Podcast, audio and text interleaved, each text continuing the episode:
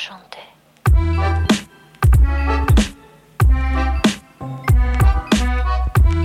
Varmt välkomna till Toto 5. Det är lördag den 29 juli och vi sitter här exakt klockan 12.51 när vi kickar igång. Första halvleken av Frankrike-Brasilien är spelad.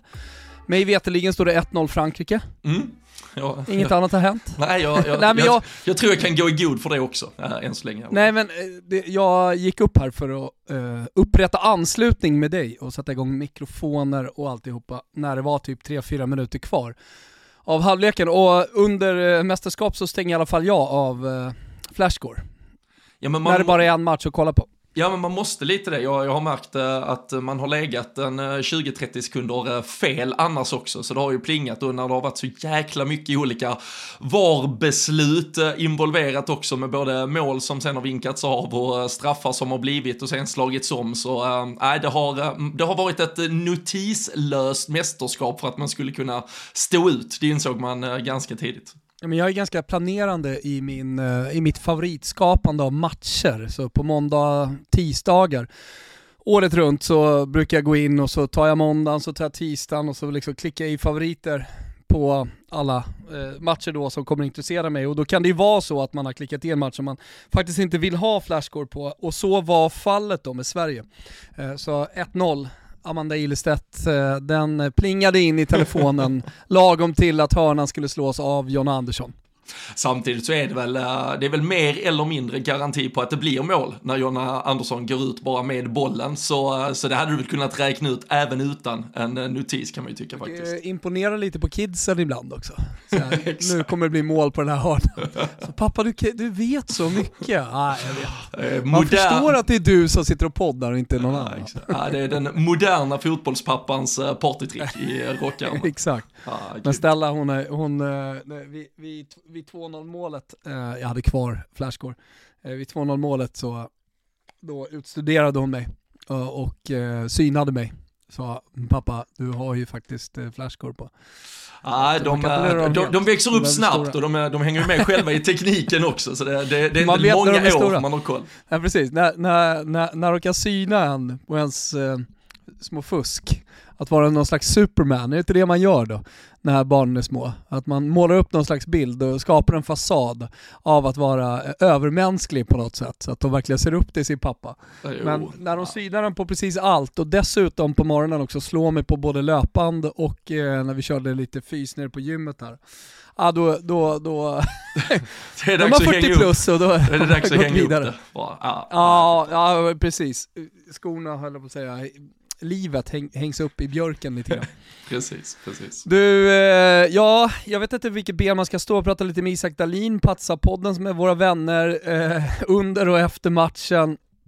Och, och ja, 5-0 mot Italien, det går inte att klaga egentligen. Nej, Vi, alltså, vi har varit lite skeptiska till det svenska spelet. Jag inledde ju den här matchen också med att skriva på Twitter att eh, Italien spelar med fotboll och Sverige med en handgranat. Så kändes det lite. Ingen ville ha bollen riktigt och när bollen kom till fötterna så ville man slå ifrån den. Och jag tycker att det symboliserades bra av att Filippa Angeldal fick bollen på, på mitten och kunde lätt att spela hem och byta sida och eh, upprätta lite bollinnehav på offensiv planhalva efter 7-8 minuter. Och då spelar vi tillbaka den eh, in där det är trafikerat och blir av med bollen och Italien kan ställa om. Jag tyckte det var småjobbiga första minuter. Sen är det ju så, alltså vis av erfarenhet, så, så vet man ju att första 20 minuterna av en match kan se ut på ett visst sätt innan det liksom sätter sig lite grann. Uh, nu hann vi väl inte riktigt komma dit, matchen hann aldrig sätta sig, utan Sverige gjorde mål och Italien blev ett jagande lag istället. nej men jag tycker, och det tyckte jag var ganska skönt att höra Gerhardsson efter matchen också, att han redan typ på slutvissla hade en ganska nykter syn på, på en 5-0-seger och, eh, och inte bara såg det som eh, klangjubel och eh, fullständig överkörning, utan han resonerade ju lite kring att, ja men var det någon som bara såg de första 20-25 minuterna av matchen så finns det ju ingen som stängde av tvn där och ser sen eh, slog på typ livescore efter 90 minuter och eh, inte höll på att svimma ifall man såg 5-0 Sverige, för där var det ju ett Italien som du säger som tog, som tog taktpinnen, eh, lite som du är inne på så var det ju ett mittfält tyckte jag där som verkligen var spelande och ville, ville saker. Och de hade ju väldigt tydligt hittat ytan bakom John Andersson där hon trycker fram. Och det är väl, ja men ett par, två, tre gånger i alla fall bara de första 8-10 minuterna man hittar igenom med den bollen. Sen blir det inte superfart superfarliga chanser, men vi är väl bara en kvart in när Cecilia Musovic ändå har fått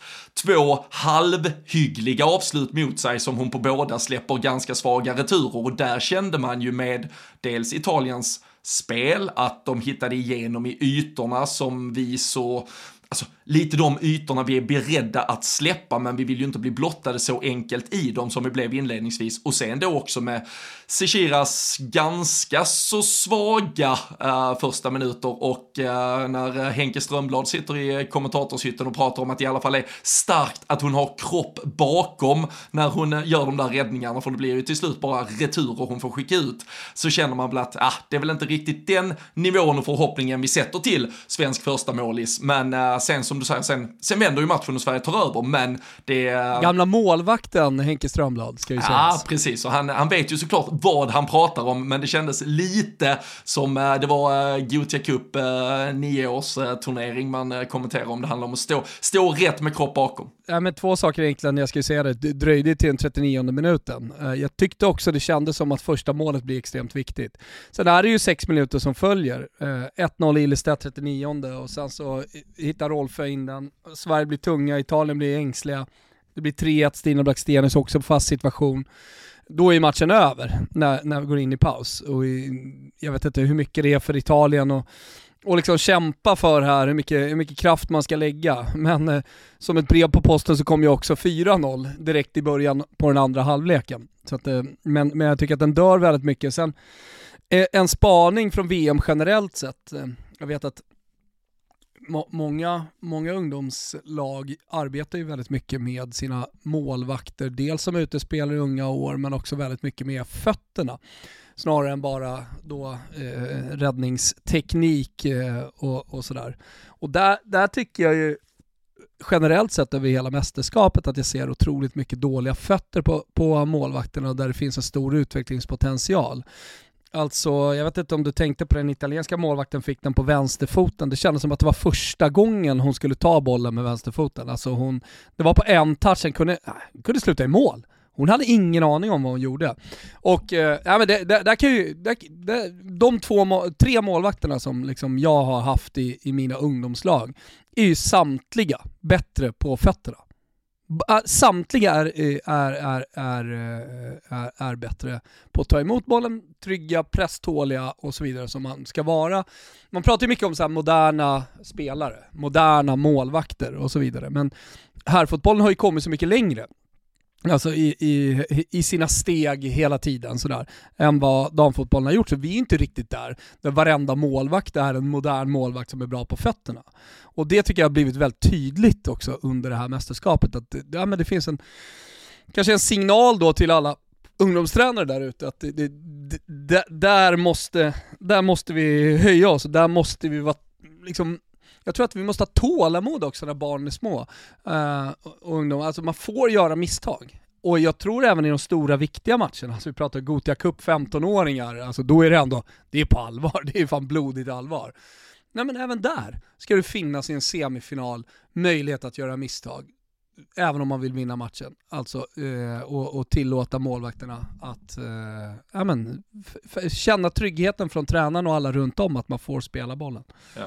Nej, nu är vi, vi, vi är väl en, en, en bit från, uh, från, från exakt eh, matchen sen, men jag, men jag köper det, jag ser det, så jag är ju bara, eh, herregud, de, de kidsen jag tränar idag, de är bara nio år gamla, men, men inte ens där så, där, där hör du ju uh, ledare stå och skrika till målvakt, bara skicka bollen! Alltså det, det är så, det är så, det, det jag förstår att det, det är resultatsökeri eh, på, på så låg nivå och så onödigt och eh, det är ju så dumt för svensk och ja, men, all fotbollsutveckling att inte uppmana istället till, till rätt beteende och sen får ju utfallet bli vad det blir. För eh, jag tycker lite som du är inne på här kring Italiens målvakt att, att det faktiskt är eh, just den situationen du, eh, du hänvisar till där när hon ska sluta med vänsterfoten. Den, eh, den tänkte jag på men sen tycker jag det följer ett par andra sådana situationer där italienska försvaret blir felvända, måste vända hem till målet och sen så vinner vi andra bollen. Jag tyckte också domaren satt en eh, ja, men ganska hög nivå, tillät ändå att det smällde lite på det där mittfältet och jag tycker det är där någonstans vi börjar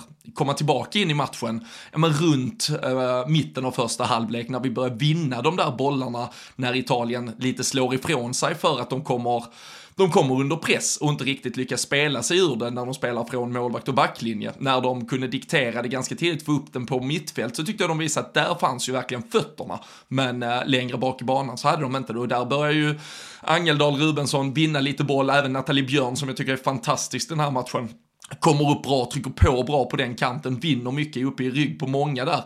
Och eh, sen därifrån så fick vi ju loss framförallt Kosovare Asllani mycket mer den här matchen än vad vi fick tidigare, vilket gjorde att vi blev farligare och började med de här insticken på alla tre där framme dessutom, vilket är det som sen leder fram till, ja men dels det målet vi gör precis innan paus, men också det som skapar väldigt mycket av hörnorna. Så vi, vi vann ju, återerövringen var mycket bättre för Sverige den här matchen. Mm, de pratade ju om det inför matchen, jag vet inte om du såg studion, men man hörde presskonferensen med och intervjuer från det italienska lägret att eh, men, man känner till Sveriges eh, längd. Mm. och jag menar, efter första matchen blev det väldigt tydligt att det är bara försöka pricka Ilstedts huvud, eh, med, men också fysik. Att vi, vi, vi, vi, är ju, vi är ju bättre i duellspelet än vad eh, italienskorna är. Så att, eh, sen är de ju bra, alltså de är, de är bra i bollbehandlingen. Eh, men, men de räcker ju inte riktigt till, de saknar lite spets i det här laget också. Ja, och nu, eh, nu väljer man ju att uh, inte spela, alltså det har ju tidigare varit lite Girelli eller Giacinti uh, som man har växlat lite med där framme, men, uh, men startar ju ingen av dem. Och uh, Nej, där kommer ju få konsekvenser tror jag. Ja, och om, sen, det, om det inte ger resultat senare, så att säga. Nej, och, och nu samtidigt, och det är lite det du kanske var, var ute efter också när du pratar om att uh, Italien, när det rinner på lite, att uh, deras inställning kanske inte är på topp, och med tanke på hur gruppen redan har uh, ja, men, uh, haft utfall kring tidigare matcher, att Argentina och Sydkorea delade, eller uh, Sydafrika delade på den där poängen, så är ju Italien också väldigt medvetna om att, ja men, en poäng antagligen, men de har ju också alla förutsättningar såklart att så, slå Sydafrika. Räcker ju ändå till den där andra platsen i gruppen, vilket hela tiden troligtvis har varit vad de har eh, siktat in sig på. Så för Italiens del så var det ju ganska skitsamma faktiskt om vi ska vara ärliga ifall det här eh, rann iväg lite. Det, det skulle ju vara ifall Sverige viker ner sig, roterar helt, ger upp, låter Argentina vinna och eh, Italien inte får håll på eh, Sydafrika, då kan det bli svettigt för eh, det italienska styret. Men jag tror att de, de kommer lösa den där andra platsen och då kommer det inte ha spelat så stor roll ifall detta blev 2-0, 3-0 eller Nej, som i detta fallet 5 jag, jag, tror att de var ganska nöjda ändå med, med matchbilden. Hade de, hade de lyckats hålla 1-0 borta där och fått 0-0 i paus, då tror jag Ja men verkligen. Ja, men, det hade, hade kanske sett lite annorlunda ut, så jag tror att Sverige hade vunnit i slutändan. Just för att vi har mycket spets, och det, det är dit jag ville komma lite då. Eh, att det är så jävla viktigt att hitta självförtroende på spelare som är våra nyckelspelare. Därför vi har tjatat så mycket om Blackstenius, Rolfö, Asllani och så vidare. Att få igång dem.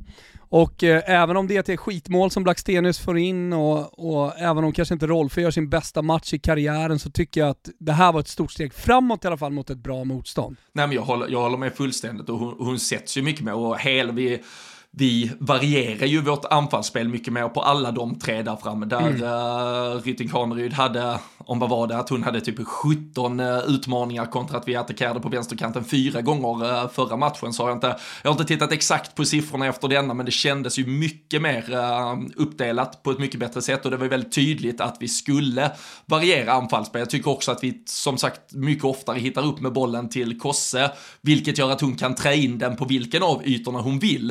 Uh, Eh, och eh, tycker att hon är ja, eh, en av planens absolut bästa spelare och väldigt delaktig. Exakt så delaktig som vi vill ha henne sen får ju vi då lyxen i och med att det blev så många mål och den islossningen att kunna vila henne efter att hon har, ja, hon har ju som alltid lite känningar mellan matcherna och har att, tagit det lite lugnt på träningarna. Men nej, det var ju ett Sverige som du säger med, med att vi då får utdelning på, på att både Rolfö och, och Blackstenius ändå får göra mål oavsett om prestationen i övrigt är hundraprocentig. Att till och med Rebecka Blomqvist kommer in och på bara tre, 3-4 minuter uh, gör ett också, ger henne det självförtroendet som kan behövas ifall det står och väger och man behöver slänga på en joker.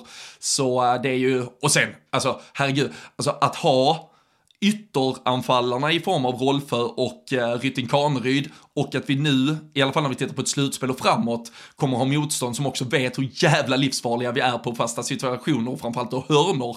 Att inte våga riktigt ge bra, alltså det är fan pest eller kul, ska jag låta spelaren gå förbi eller ska jag sluta till hörna? För slå ut den till hörna så är det ju straff i stort sett, det är ju det är öppet mål för svenskarna. Så det är, äh, vi har ju mm, skapat ett, eh, ett jävla hot här och äh, det är väl i amerikansk fotboll man pratar om liksom eh, special teams och allting, men äh, våra hörnor är ju just nu bland det absolut eh, värsta man har Och det är ju, alltså John Anderssons vänster, alltså Amanda Ilestedt stjäl ju rubriker såklart. Men alltså John Anderssons leverans är eh, bland det värsta man har sett faktiskt. Ja, nej, men det är det verkligen. Eh, och några det specifika prestationer här i laget, alltså en spelare som man inte pratar så mycket om, John Anderssons vänsterfot såklart på hörnorna, tycker jag ändå att det pratas lite om. Men eh, Nathalie Björn, alltså jag tycker det, det, det, är ju en eh, modern företeelse, jag vet inte hur mycket du har tänkt på det eh, i, i, modern fotboll, men i speluppbyggnad flytta upp en ytterback.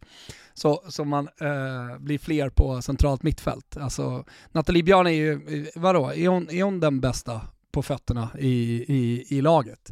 Och jag tycker, jag tycker att vi lyckas där eh, ganska bra i den här, men mycket bättre i den här matchen. Verkligen. Eh, att, att få med henne mer i speluppbyggnadsfasen. Och det tror jag också är en nyckel framåt för att inte bli stressade. För att den här matchen inleddes ju också, när jag skrev den här tweeten, att, att vi vi eh, spelade inte igång bollen, utan vi gav bort den, gav bort den, men vi, vi satte den långt varje gång och så var det Italien som tog tag i den. Och det störde mig lite på eh, jag, jag, jag vill se Sverige vara trygga med bollen och ha en uppspelsfas längs backen. För att det är mycket mer kontrollerat än, än att sätta ett duellspel, även om vi är bra i duellspelet i luften. Förstår du vad jag menar? Och då, då det, det, gjorde mig lite sådär perplex och tyckte att det, det, det där känns inget bra. Men, men eh, när vi får igång Nathalie Björn i speluppbyggnad, då, då, blir vi, då blir vi bättre. Och det är en jävla bra spelare, jag vill bara liksom uttrycka min beundran för Nathalie Björn. Tycker att hon är en viktig spelare i det här laget, oavsett var hon spelar. Sen hade jag önskat att ha henne mer centralt, men jag fattar ju att så här, av Amanda Hillestedt som är typ, vad är hon, skyttekung i det här mästerskapet så här långt, typ. Eh, I alla fall där uppe i toppen, och hon är så otroligt viktig på fasta, hon är också såklart ett fyrtorn eh, på defensiva fasta. Jag, jag, jag köper att hon ska spela. Men mm, hade jag byggt lag så hade jag byggt det mer på fötter även centralt och då hade Nathalie Björn varit en otroligt viktig del i det. Nej men jag, jag, jag håller med dig helt och hållet och där får man ju alltså, imponeras av eh, henne trots att du, du kan ju argumentera för att hon är kanske den bästa mittbacken. Om vi bara hade ställt alla mittbackar individuellt mot varandra i den här truppen kan man ju med ja, alltså fullt fog argumentera för att hon är den bästa av dem alla. Men för lagets bästa så får hon då axla en, en annan position. Du hade till och med kunnat spela henne centralt på ett mittfält istället för en Elin Rubensson till exempel. Men återigen där, för att helheten ska få ut maximalt så blir det att hon kliver ut till höger och eh, Eh, där var vi ju lite efter premiären kanske lite, inte besvikna, men lite frustrerade över att vi stod så lågt med så många från den där backlinjen och det centrala mittfältet.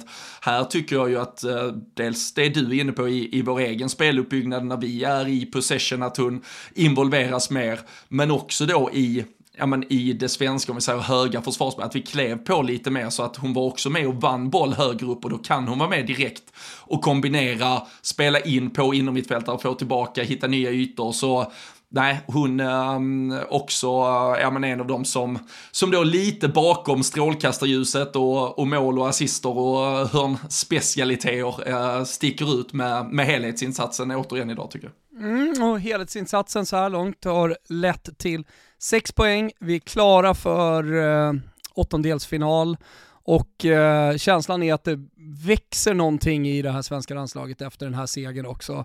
Växer ett litet monster i oss och jag tror att det växer en respekt också hos våra motståndare. Vi kommer bli tuffa att möta eh, framåt oavsett hur det ser ut. Det, det kommer inte vara lätt att slå, slå Sverige. Nej, och tittar man på, eh, alltså vi har ju haft ett par, uh, Spanien, Japan i, i den här gruppen med, med Zambia och Costa Rica till exempel, där har vi haft ett par storsegrar, men bland de på förhand, alltså andra uh, stornationerna som har gått mm. upp mot, om vi säger lite tuffare med varje gång det har varit lite, vi har ju inte sett några riktiga sådana där håll käften-insatser, man har ju suttit och väntat på det från, ja men från ett England, från ett USA um, och uh, ja men fler där till. Det, det har fortfarande inte varit någon som riktigt har har har visat att vi vill vara favoriter i det här mästerskapet. Så den här, den här insatsen, det här resultatet, eh, oavsett hur, hur dopat eventuellt är då av eh, vår styrka på fasta situationer, att Italien till slut kanske inte riktigt står upp så bra som de kan, så, så sänder det ju ändå signaler runt om i världsfotbollen att oj, kolla Sverige mot ett Italien som vi ändå trodde ganska mycket om kan göra det här. Så, så nu eh, har vi ju själva eh, skaffat oss lite, ja, men lite ledartröja på att eh, vi i alla fall vill vara med i det här på riktigt. Och eh, jag tycker ju också att vi får, för att eh, balansera allting, berömma Gerhardsson för att han ja, men går vidare med samma elva, låter den växa in i det och uh, kan ju nu då med, med lugn och ro istället rotera lite mot Argentina, känna att han nog Kunde har... Kunde ju rotera på ett annat sätt nu också. Ja men även i slutet idag såklart, såklart. Mm.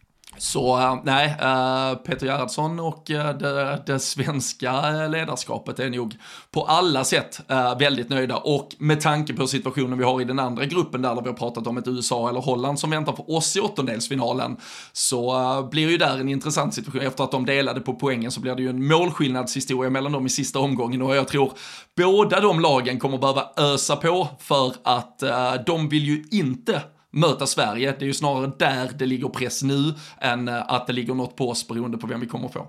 Mm, jag ska bara säga där att jag är inte så jävla säker på att eh, USA vinner över Portugal. Ah, alltså det, det, det vore en, jag hör vad du säger. Jag, det är inget dåligt landslag. Absolut inte. Och uh, tittar vi på vad, vad de har gjort på klubb, klubbsidan med Benfica framförallt de senaste åren så, så växer verkligen fotbollen där också. Men det är också en fotboll, det skulle vi kunna säga, det är, det är ett land som om fem år definitivt kommer vara med bland topp 10 nationerna, kanske topp 8, på, på sikt kanske topp 6 också med tanke på hur mycket fotbollskompetens det finns i landet och att den eh, stora flickrörelsen så att säga eh, har precis startat. Jag har sett deras ungdomslag, alltså typen fika och sånt där också. Ja. Man, man, ser att det är någonting på gång. Nej men säkerligen. Uh, sen, uh, sen, sen vore det en uh, sinnessjuk sensation ifall USA i slutändan inte löser det. Jag tycker också, tittar man på den, den delade Räcker poängen. kryss? Det, det, för USA att ja. gå vidare? Ja, ja alltså för att gå vidare ja, men man kanske vill undvika Sverige. Nej men precis, ja okej, okay. du tänker så. Ja men alltså absolut, eh, de, de kommer ha det tuffare här än vad eh, Holland har i eh, sin avslutning. Så, så lite favorit på, på Holland kanske att vinna gruppen, vilket gör att Sverige då skulle få USA trots en gruppseger. Och äh, även om det som sagt delades på poäng, så jag tyckte ändå USA var, de, de är tunga, de, de har, om vi pratar den svenska fysiken, jag tycker USA har den också, de har orken, de, de ja. är starka över 90 minuter. Och, de... och jag ska säga det, Porti äh, Portugal hade ju ingenting mot äh, Holland, inte om du såg den matchen, men, men Holland var helt överlägsna.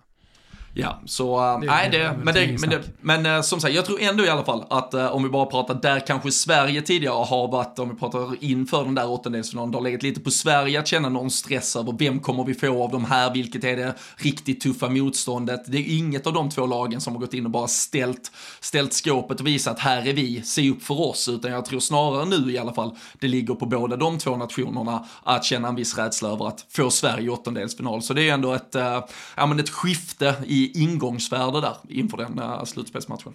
Tufft uh, för våra grannländer. Kina möter England i sista matchen och uh, Danmark möter Haiti. Efter två matcher står båda lagen på tre poäng och 1-1 i målskillnad. Såklart favorit på Danmark i och med att eh, de har lättare motstånd. Även om Haiti har visat sig inte vara någon slagpåse i den här gruppen på något sätt, så är det ändå eh, så läget är. Norge ännu tuffare då, mm. för eh, de har bara en poäng efter två spelade matcher. Nya Zeeland eh, har tre, Filippinerna överraskat lite tycker jag också positivt, med tre poäng och eh, Schweiz då i i toppen på fyra. Hur ser du på grupp A med Schweiz, Nya Zeeland, Filippinerna, Norge? Nej men där, där räddas ju Norge lite av eh, den, eh, den sensationen som, eh, som vi ändå får säga att det var, att Filippinerna tar alla poängen mot Nya Zeeland. Nya Zeeland överraskar ju på oss i, i premiären mot just Norge. De vinner med 1-0 där, hade bud på en tvåa, bränner en straff. Men att sen då inte kunna säkra uh, den där slutspelsplatsen mot Filippinerna är ju ja men ett, jag, jag ska inte säga att hade någon sagt tre poäng på två matcher initialt för uh, Nya Zeeland hade de väl varit jättenöjda, men att inte uh, ändå slå in bollen i det öppna målet som var där, det, det är såklart uh, väldigt, väldigt trist för, för dem och mästerskapet. Och nu har vi dessutom ett Australien lite i limbo inför fortsättningen, så uh, Norge är ju, ska ju bara vara glada över att deras chanser ens lever, för vi borde kanske haft en situation där Nya Zeeland hade sex poäng, ett Schweiz på fyra och ett Norge på ett och eh, då hade ju Schweiz och eh, Nya Zeeland kunnat spela, spela på krysset, gjort en eh, svensk-dansk doe-doe-match och skickat hem Norge. Nu, nu finns det ju lite möjligheter för Norge, även om det ändå kan bli svårt för dem och det är väl framförallt all polemik och alla problem vid sidan av fotbollsplanen. De behöver få någon, någon jävla rätsida på först för att de ska kunna börja fokusera på fotbollsspelandet och att göra sitt första mål det här mästerskapet, för det har de ju ännu inte gjort. Nej, och det är ju något såklart som man pratar väldigt mycket om eh, i Norge. Det ska bli spännande att följa dem framåt. Annars överraskning också på Nigeria. Eh, som eh, du, du, var in, lite inne på, Australien, att de har hamnat i limbo. Det blir en viktig sista match här mot Australien eh, i och med att man lyckades förlora, lyckades förlora, men man förlorade mot Nigeria och det är Kanada, Australien i den sista och Nigeria mot Irland då i den sista, så allting lever där.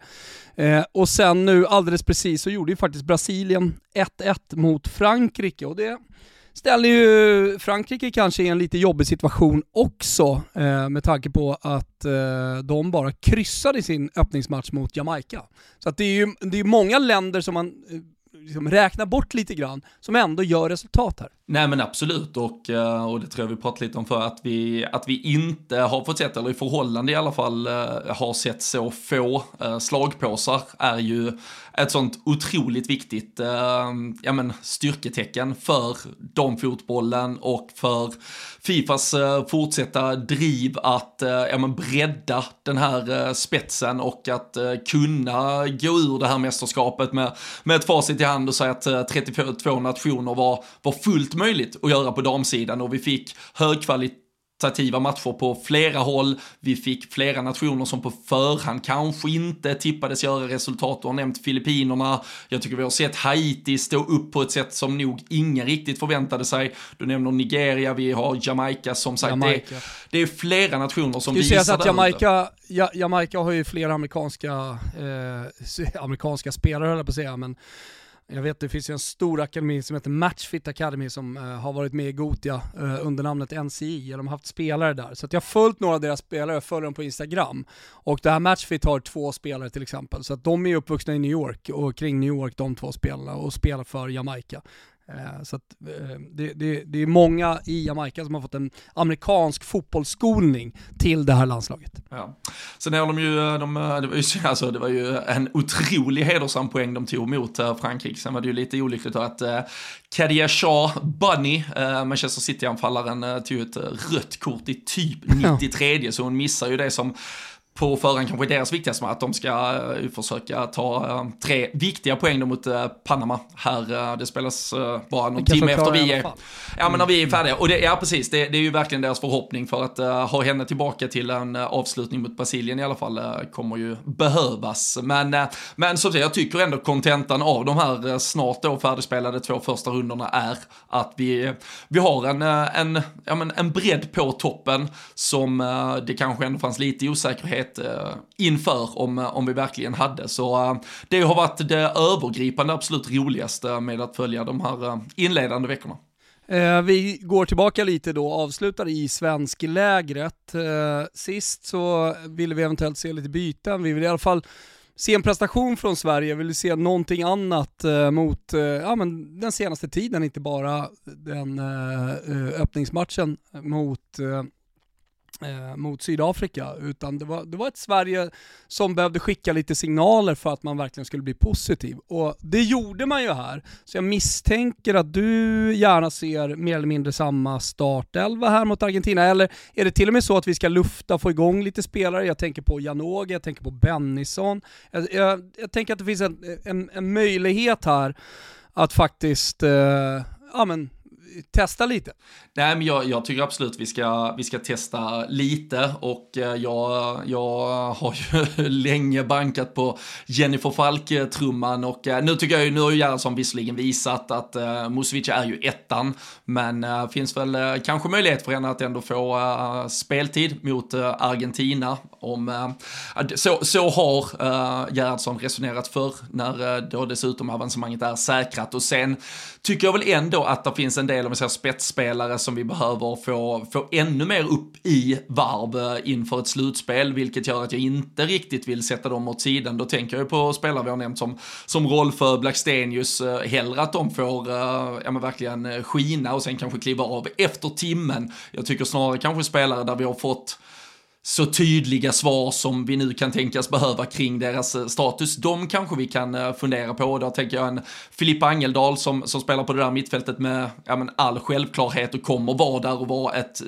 jätteviktigt nav för det svenska landslaget hela det här mästerskapet. Kanske att vi kan vila henne. Rytting Kaneryd har vi varit inne på. Det känns som att hon är den som kanske har flugit mest i offensiven inledningsvis. Kanske där, kanske någon av mittbackarna för att ändå se till att vi har fått speltid på Linda Sembrant Rembrandt. Så att vi gör en eh, tre, fyra förändringar. Men jag tycker att det nog är viktigast att eh, ändå de här spelarna där vi känner att vi har någon procent till att kräma ur, de tycker jag vi lika bra ska, ska ge förtroendet mot ett eh, som i alla fall ganska tidigt kan vara ett avhängt Argentina så, så kan det vara rätt så bekvämt för dem att kanske få, ja, men få addera ett mål eller två eh, och då boosta självförtroendet inför slutspelet. Tänker att vi ska ta ut eh, de tre spelarna som eh, vi eh, tycker har stuckit ut mest. Alltså Sveriges tre bästa spelare efter två matcher. Det blir ett lite roligt grepp här. Topp tre Sverige, två matcher. Robin Bylund, shoot! Då blir det ändå Jonna Andersson, Johanna Rytting Kaneryd och Amanda Illestedt. Det, det går tyvärr nog inte att göra på något annat sätt tror jag. Eller vad säger du? Jag tar, jag tar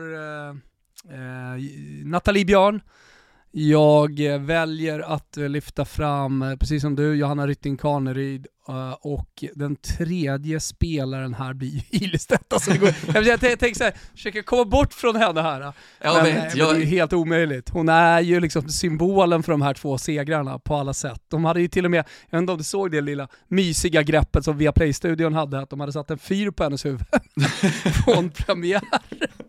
Man hade, man hade liksom gjort hela grafik, eller hela bilden svartvit och så liksom hade de bara placerat en fyr på hennes huvud. Och så liksom bolla in på henne. Och det var ju så roligt också att eh, liksom matchen avgörs med eh, fyrtornet Amanda Ilestedt. Nej men verkligen, och, och alltså efter två, två VM-matcher har gjort eh, tre mål och, och legat bakom ett, eh, ett fjärde dessutom. Så det är, äh, det är, det är ju nya ett, granen.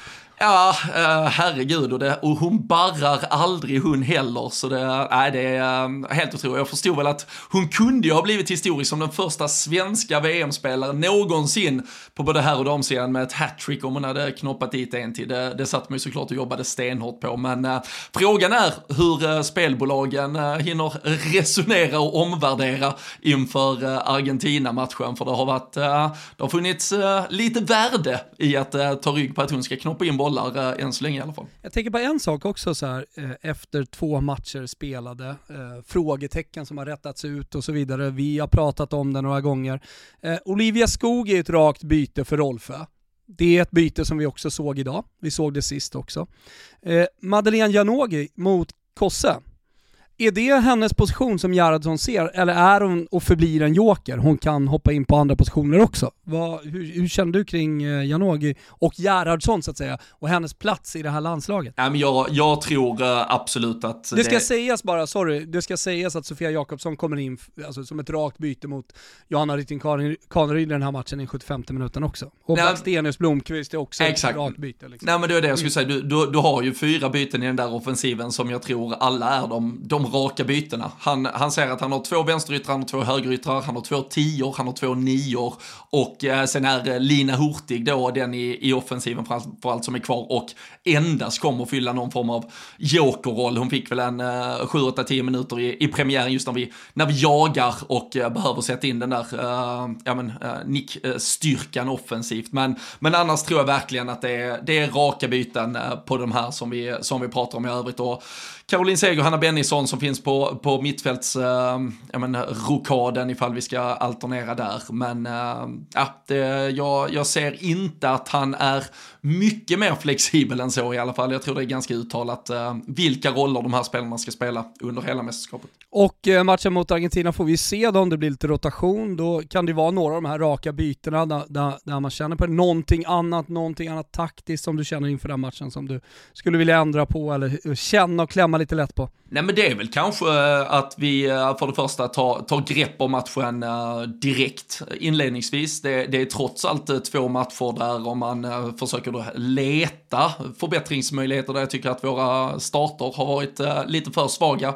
Vi har gett bort lite taktpinne när vi istället på förhand är ja men vi är bättre fotbollslag, vi bör kunna gå rakt in och ta kommando. Jag eh, tycker också lite som, eh, som du ändå har varit inne på att vi ska kunna bygga spel mycket säkrare bakifrån, vi ska kunna använda målvakt i, i speluppbyggnad, vi ska kunna sätta lite bättre bolltempo på allting. Uh, Filippa Angeldal och Elin Rubensson ska vara lite mer uh, på tå, lite mer framåtlutade, vända upp lite snabbare, variera vårt passningsspel, vilket var bättre idag, det här med att vi uh, gick både höger och vänster uh, eller om vi petade upp den centralt och hittade ytan på Kosse. Men alltså det är klart att vi i framförallt vår egen speluppbyggnad kan bli bättre. Sen som sagt, var vi bättre i återerövringsspel, vi har vår eh, styrka på fasta, vi, vi har våra djupledshot offensivt, men... Eh, Johanna Rytting Kaneryd på fötter, ge henne bollen, det blir absolut, ofta farligt. Herregud. Blir det inte mål så blir det hörna och vi vet hur farliga vi är på hörna. Det ska vi inte glömma bort också. Det, det, det är hon som skapar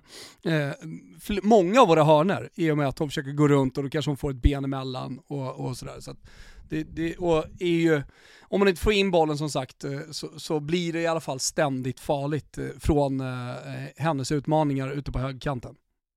Ja, nej men absolut. Och, eh, och på samma sätt när vi får upp eh, bollen till eh, Aslani när hon mm. sätter in den i djupled så är det väldigt mycket sista, nej men sista sekundsbrytningar där italienskor bara kastar sig in och, och behöver skicka bollen. Och då, då, då som sagt vinner vi fasta situationer där vi till, till st stor sannolikhet kan ja, få resultat också. Så det, nej, det, fanns, det fanns absolut mycket, alltså även i man kan, ju, man kan ju lätt fastna då i att vi eh, bara står och nickar in hörnor, men du ska också ta dig till hörnorna, eh, vilket, eh, vilket man faktiskt kan berömma oss lite för i den här matchen med hur vi är fredigare offensivt och, och hittar in väldigt mycket boll mellan ytterback och innerback. Jag tyckte att i premiären så var det väldigt mycket att Rytte Kaneryd fick boll på fötter utanför ytterback och då var det väldigt mycket och Sydafrika stod ofta i en femback till och med. Då var det väldigt många fötter och ben du ska passera för att ta dig in i straffområdet. Nu, nu kom vi med mycket mer fart och satte in bollen djupt och lät eh, framförallt Ryttik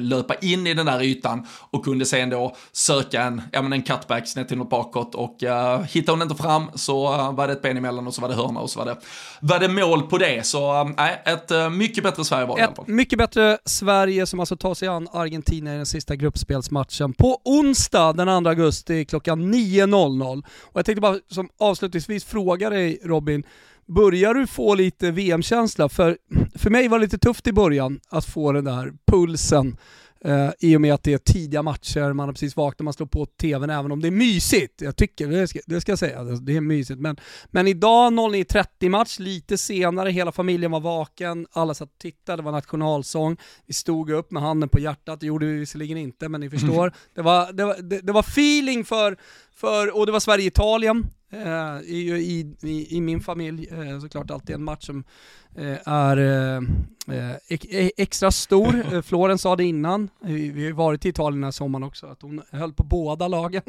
Hon gillar, gillar Italien och min äldsta dotter, Alba sa bara, min mellandotter sa bara, nej men vad snackar du om?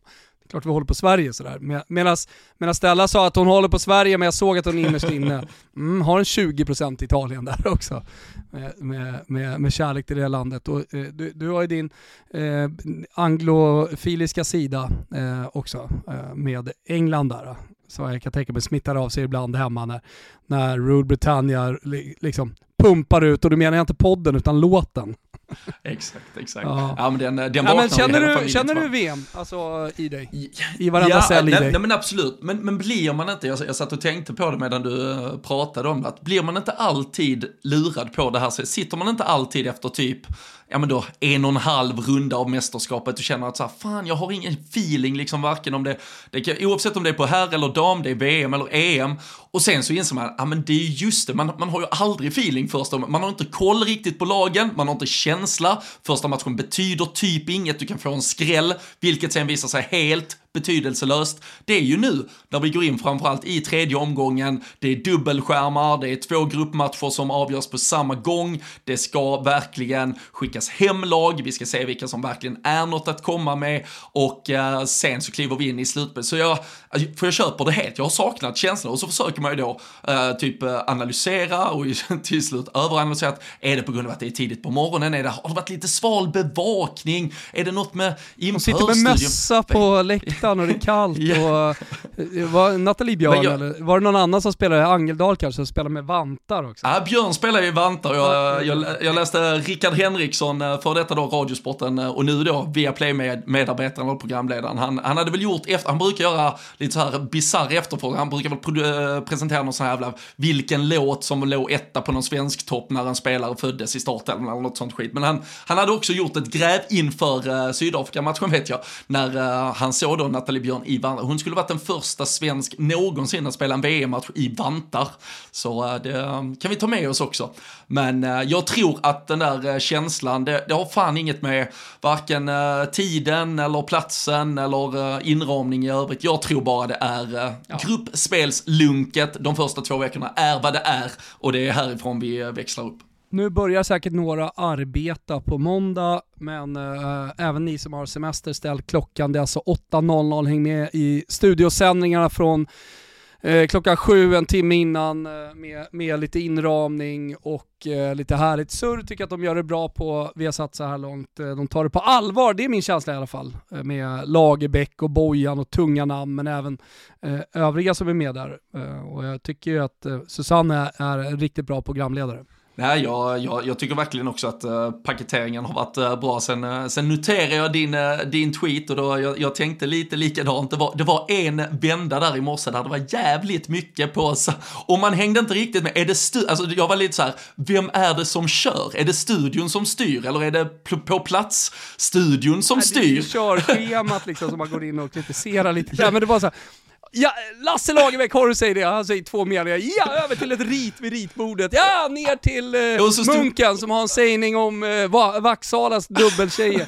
och så iväg ner till Bojan och gänget. Vad säger ni inför den här matchen? Och tillbaka, du har Lasse ett rit också. Vad, vad, vad fan händer? Ja, och så stod det någon jäkla... Alltså hellre överambition ja, än eh, ambitionslöshet. Ja. Alltså, jag gillar den. Ja, det var, det var, det var kör och så, skulle det, och så ska TV6 in och så ska vi tillbaka till Viaplay och så var det någon som stod på läktaren och försökte få igång svenska supportrar så kom det någon ja, ja, nigerianska som stod och skrek let's fucking win this shit typ och äh, det, var, det. det var tunga minuter men äh, det har varit, ja. jag tycker det har varit jävligt bra och ja, man har ju fått bra inramning även på det som inte har varit Sveriges matcher och mycket folk på plats och äh, väl, äh, ja men äh, välpaketerat på alla sätt och vis så det, äh, det känns äh, snyggt.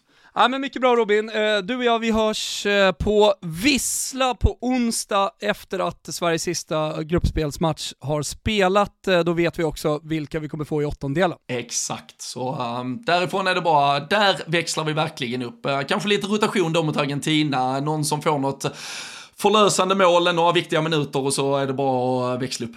Så jobbar vi bort Norge från slutspel Det också, är veckans viktigaste uppgift när ni kliver upp måndag morgon. De ska hem! Det ska vara mareritt på hela skiten. Fy fan. Ja, det är underbart. Eh, vi hörs på onsdag Robin, och eh, ni som inte har börjat lyssna än, lyssna på Rule Britannia om den engelska fotbollen. Då är det Premier League som gäller, det med Robin Bylund och med, eh, vad är han heter din gubbe där? Jag vet inte, de kallar han Fabian Jalkemo men jag har inte full koll. Ja, just det. Så, är det. Fabian Jalkemo. Han är med ibland. Han är med också i den här podden. Mindre viktig. Robin styr showen och så är det massa gäster och supportrar och grejer. En svinbra podd. Vi hörs på onsdag! Det gör vi. Nog snackat. Så är det. Ciao tutti. Ciao.